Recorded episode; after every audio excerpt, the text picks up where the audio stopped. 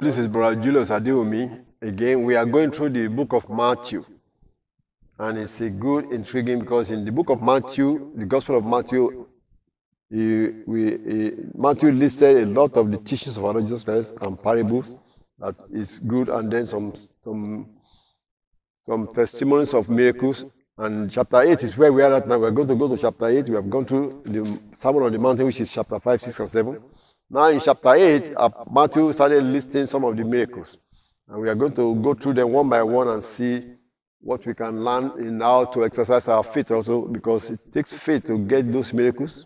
And if we are ministers, it takes faith to even give the miracle to other people that the Lord allowed, because it is the Holy Spirit that is doing it. It is the Holy Spirit that is doing those miracles.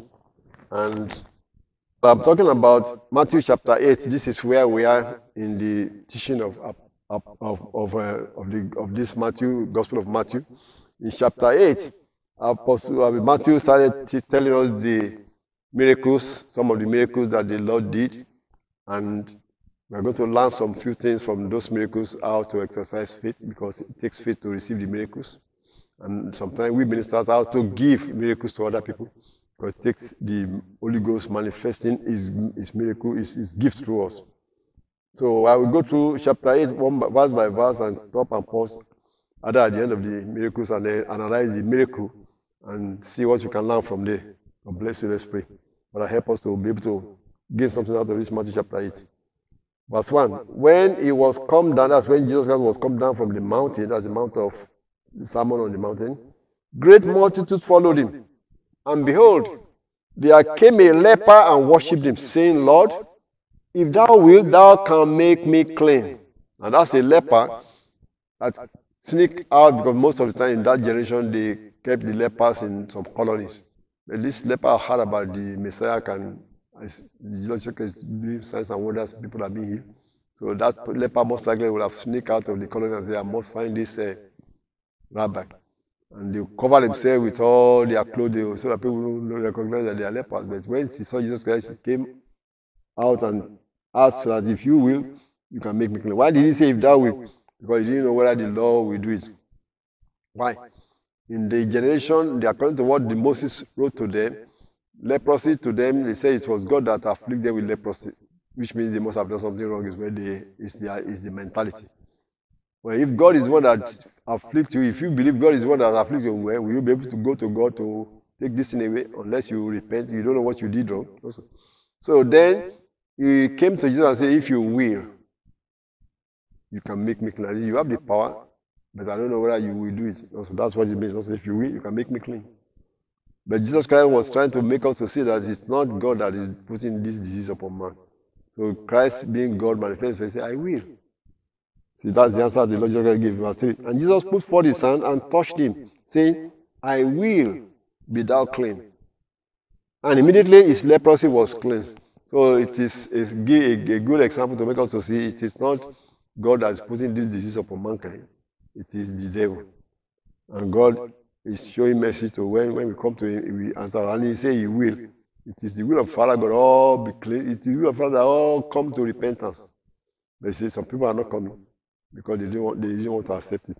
Verse four. And Jesus said unto him, see thou tell no man, but go thy way, show thyself to the priest, and offer the gift that Moses commanded for a testimony unto them. Now the Lord said it is for a testimony. Moses commanded that when they are cleansed of leprosy, they should go to the priest, who was to certify that, yeah, they are already clean. The priest will examine them and say, yeah, they are clean. Then the priest will, they have to make some sacrifice. That sacrifice is not a sacrifice to God for God to, to say thank you, God, is what it means actually. They give a basic, it's a sin offering, they call it. But Christ said it's a testimony. It's a, for a testimony unto them. That yes, the Lord has, this man, this man is now clean. That's the purpose for him to go and the priest to certify it, and everybody to see that he has been cleansed. Verse five. This is another story of a centurion servant. And when Jesus was entered into Capernaum, there came unto him a centurion. A centurion is a captain with one hundred soldiers under him in the Roman army, beseeching him and saying, Lord, my servant lieth at home sick of the palsy, grievously tormented. And Jesus said to him, I will come and heal him. Now, the centurion was, a, was, a, was expected to be a Roman, which is not a Jew, Gentile. But being a captain of the army and the soldiers of Rome are ruling the place, so he must have believed in this Judaism. So he saw this rabbi they are calling a Messiah, and he's doing something. Now he has a case, his servant was sick. So he went to, according to this one, he said he went to Jesus Christ himself. I think in other Luke recounted this same story and said this centurion actually sent some servants, some friends to Jesus. But anyway, Matthew said the centurion himself that came and said, my servant lieth at home sick of the palsy, grievously tormented. And Jesus Christ, Lord Jesus said, I will come and heal him. I will come. But the centurion answered him and said, Lord, I am not worthy that thou should come under my roof. But speak the word only, and my servant shall be healed. For I am a man under authority, having soldiers under me. And I say to this man, go, and he goeth. And to another, come, and he cometh. And to my servant, do this, and he doeth it. Now that centurion was alluding to the fact that he has recognized that Jesus Christ is not just a rabbi, he is the Lord of the other side, of the, of the world, that unseen world. That centurion must have recognized that these sicknesses and diseases were being caused by invisible beings, invisible things that are causing those troubles. Because he has watched from the distance and saw that Jesus Christ was casting those devils out by his word, commanding them, come out of him! Which means those spirits can hear, can understand what he was saying, and they are obeying. Almost like how that centurion was also commanding the soldier. He said, if I call the soldier and say, go, he will go. If I call the soldier and say, come, he will come. If I told myself, if I do this, he said, he does it. So he saw Jesus Christ doing similar things by commanding these spirits, and they are obeying, they are coming out. So that's why I say this is like a, another world. This rabbi must be the captain on that side. That's why they obey him. Or he's the Lord of the other side. So that's why when he came to Jesus Christ, he was using the same analogy and say, I know you don't need to go to come to my house. I'm not even worried for you to come to my house. Because they say Jews don't go to Gentiles' house, even though they are ruling over you guys. But they will keep, the Jews keep themselves away from the house of those uh, centurions or soldiers or anything. So he said, you don't, I, don't, I don't think I'm worried for you to come. But, but from what he has seen, he said, just speak the word. Your servants will do it. And that's what he was using to address Jesus Christ. Just come, just speak the word, and it shall be done. My, my servant shall be healed, because I am also a man under authority. At least when I command, they do it. So I know when you command your servants, those spirits are your servants. They are doing what you are saying. So the Lord Jesus Christ just recognized that the man knew what authority meant. When Jesus heard it, he marveled and said unto them that followed, verily I say unto you, I have not found so great faith, no, not in Israel. Verily I say unto you, I have not found so great faith, no, not in Israel. And I say unto you that many shall come from the east and west, and shall sit down with Abraham and Isaac and Jacob in the kingdom of heaven, but the children of the kingdom shall be cast out into outer darkness. There shall be weeping and gnashing of teeth. The Lord was putting that one for the Jews that were following, to know that, yes, we better get serious with this thing. Because even the Gentiles will come on in while you are still outside, not not accepted, because it takes faith to follow God. Because anyone that believes must, anyone that comes to him must believe that he is, and is a rewarder of them that diligently seek him. Without faith, it is impossible to please God. And faith is given to every person to exercise, whether you are Jew or Gentile. And there's degrees of faith that you can exercise. Your own measure can be stronger or less. Verse thirteen. And Jesus said unto the centurion, go thy way, and as thou hast believed, so be it done unto thee. And his servant was healed in the self same hour. So you can see that there's different levels of faith. That centurion just, just demonstrated or announced what he believed, but what he, what he knew that this is believing that Jesus Christ has power to just speak from a distance, and that Jesus Christ is the Lord of all the unseen world. Makes him to just announce, to just pronounce that, and Jesus Christ just say, yeah, you understand that. And the same way, we are to believe the same way. If you want to have strong faith, believe that Jesus is the Lord of the heavens and of the earth, of the visible and invisible world.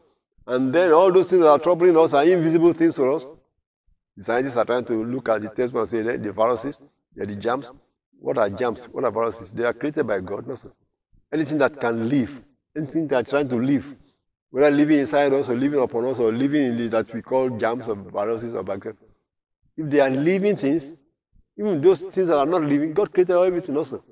So then the Lord Jesus Christ has authority to command those things that are living, that can hear Him. They can hear Him because they are living things. He can drive them away. That's why the Lord was able to call for locusts to come into Egypt, or frogs to come into Egypt. And when He was done with them, He sent the locusts back into the ocean. They were all in the ocean. So God can wipe all those viruses and germs away from us. And He even said that I will restore the years that the locusts have eaten. My great time that I seen among you, the cankerworm, the palmer, the cankerworm, the palmer worm, the caterpillar. Those are the stages of locusts. So I will, I will, I will restore the years to you that they have, they have eaten away. My great army that I sent among you. So God can also control those things that we call diseases that are troubling us. Verse fourteen. And when Jesus was coming to Peter's house, He saw his wife's mother laid and sick of a fever. And He touched her hand, and the fever left her, and she arose and ministered unto them. Verse sixteen. When the even was come, they brought unto Him many that were possessed with devils, and He cast out the spirits with His word, and healed all that were sick, that it might be fulfilled which was spoken by Isaiah the prophet, saying, Himself took our infirmities and bare our sicknesses. That is Isaiah chapter fifty-three, verse four. Now, Matthew put this one in there to, to, to punctuate that He was healing all these sick afflicted according to what the prophet Isaiah has prophesied. We know that Isaiah was prophesying about Christ's death and resurrection, that by His stripes we were healed in Isaiah chapter fifty-three, by four, verse four. But He has already been implementing this by healing the sick right before He even went to the cross. But we went to the cross and received all those stripes to save the whole world and heal everyone that will come. Not those that were there in the physical time that were still there. So this thing has been, all these ordinances have been fulfilled, and it is now for us to begin to claim it, that His stripes healed us. By His stripes we were healed. So Satan has no weight, no, no, no, no power to raise up himself against us. Satan, you know that. So we'll be gone and keep him from us in the name of Jesus Christ. For by His stripes we were already healed. Verse eighteen. Now when Jesus saw great multitudes about Him, He gave commandment to depart unto the other side. And a certain scribe came and said unto Him, Master, I will follow Thee whithersoever Thou goest. And Jesus said unto Him, The foxes have holes, and the birds of the air have nests, but the Son of Man hath not where to lay His head. Now what is this verse telling us? Some people wanted to follow, some that are not called. Some He called them, they said they won't come. Some will come, they follow. So this is what Apostle Matthew was trying to describe. It. This scribe just said, oh, I will follow you wherever you go. And the Lord said, hmm, I don't have where you are following me to. Almost like, where the foxes have holes, but the Son of Man have no place to lay himself, so where are you following me to? Another one, and verse twenty-one said, another of His disciples said to Him, Lord, suffer me first to go and bury my father. You wanted to follow me, let me first go do this. And Jesus said, follow me and let the dead bury their dead. So you are going to have to make up your decision. Am I following? Am I going to be go do this one first before I follow? And I think when Luke also said, another one said, well, let me first do this and go do that. And the Lord said, you can't put your hand on the plow and look back. Now, verse twenty-three. Now they, they were going to the other side, like He said in verse twenty, verse eighteen. And when He was entered into a ship, His disciples followed Him, and behold, there arose a great tempest in the sea, insomuch that the ship was covered with the waves, but He was asleep. And His disciples came to Him and awoke Him, saying, Lord, save us, we perish. And He said to them, Why are ye fearful, O ye of little faith? Then He arose and rebuked the winds and the sea, and there was a great calm. But the men marveled, saying, What manner of man is this, that even the winds and the sea obey Him? Now that was summarized there in that story of calming the storm, and they were surprised, What manner of man is this? Someone has said, well, it's not actually internet to just ride the storm without, without really stopping it by going to, to sleep. But the apostles, the disciples, they were not exercising their faith because they were used to this, the sea, the lake. And when they saw the, and most of these are fish, some of them are fishermen, when they saw this thing, they would be rowing the boat using all the physical method they know. And many times, like I say in some of my sermons, something we think is normal, natural, can suddenly turn supernatural. And that's why we need to exercise faith and first take it to supernatural first. Supernatural first. Because the, super, the, the, the normal can suddenly turn abnormal. The natural can suddenly turn supernatural. If you take authority in the name of the Lord Jesus Christ first, take authority supernaturally first, and get rid of the supernatural, then the normal will be obedient. But you see, the apostles were used to the normal, so they didn't know when the normal turned to abnormal. And they were still struggling with the boat. Pull it there, roll there, roll there, and the wind is getting over, upper hand over them, not knowing that it has turned supernatural. It's devil. The satanic spirits are all right there to mess them up. So when the Lord Christ came, he said, oh, ye of the, where is your faith? That is, faith means they should have taken it supernaturally and rebuked the thing in the name of the Lord. And that, all those demons will have run off and the wind will have calmed down. But they are not remembering that. They are thinking of the physical they know, the boat they know, the way they row when they are fishing. And so they didn't realize that they ought to exercise faith. And God is teaching us that take things supernaturally first or spiritually first. I have told some people, somebody suddenly collapsed in front of you, don't say, call nine one one, call nine one one. When you should first take authority in the name of Jesus Christ, because you are a believer, and command the devil to leave in the name of Jesus Christ, and pray to the Lord Jesus Christ. When you do that, you are taking things spiritually first, before you begin to say, call nine one one, call nine one one. nine one one is to call the, the police and the ambulance and the doctors. Let's seek first the supernatural. And that is what faith will have done for them. If they have remembered that, first seek the supernatural, and then this natural thing will become obedient. Verse twenty-nine. And when he was come to the other side into the country of the Gadarenes, there met him two possessed with devils. Now in this Matthew said there are two of them, but in the other chapter Mark said that it was actually one, one man of Gadara that, that was naked and lunatic that said he has legion. But I think it's the same story they are talking about here. But Matthew said it was just two people that were possessed with demons. Coming out of the tombs, exceeding fear, so that no man might pass by that way. And behold, they cried out, saying, what have we to do with thee, Jesus, thou Son of God? And thou come hither to torment us before the time? And there was a good way off from them, and herd of many swine feeding. So the devils besought him, saying, if thou cast us out, suffer us to go away into the herd of swine. And he said unto them, go. And when they were come out, they went into the herd of swine, and behold, the whole herd of swine ran violently down a steep place into the sea, and perished in the water. And they that kept them fled, and went their ways into the city, and told everything what was befallen, and what was befallen to the possessed of the devils.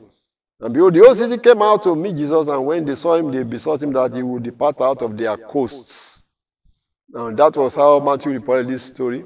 When you go to Mark, he mentioned it was just one man that was lunatic, and he also said that man said he has legion. The legion is a, a, on thousands of, or hundreds of, so of demons. Okay?